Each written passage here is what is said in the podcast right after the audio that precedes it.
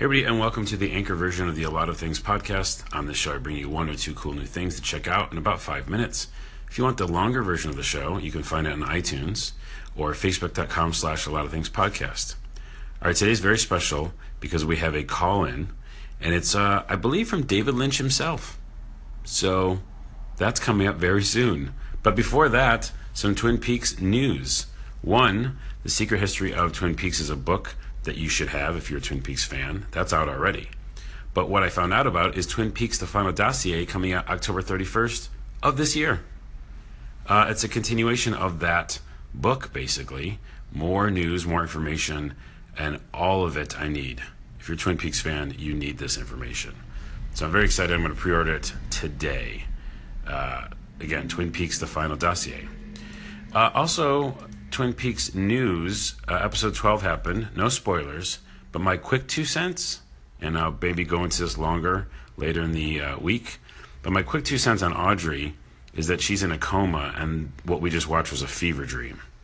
All right, that spoils nothing. It's my idea.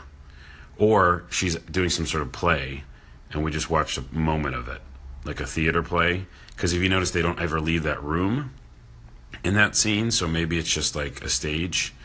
Uh, those are two ideas I have, and both of them better be right. Because if not, and you're Twin Peaks fans and Audrey fans, you know how upset you are about that scene. So I hope one of those things is correct. Uh, okay, that's my quick two pieces of information. The Secret History of Twin Peaks, if you don't have it, go get it. Twin Peaks The Final Dossier, go pre order it. And right now, we're going to go to a quick call in uh, to our podcast from David Lynch. Lynch? I'm Ron Burgundy. Hello, a lot of things. I just wanted to call in and let you know that I really appreciate your words about me and my film making. I really appreciate it.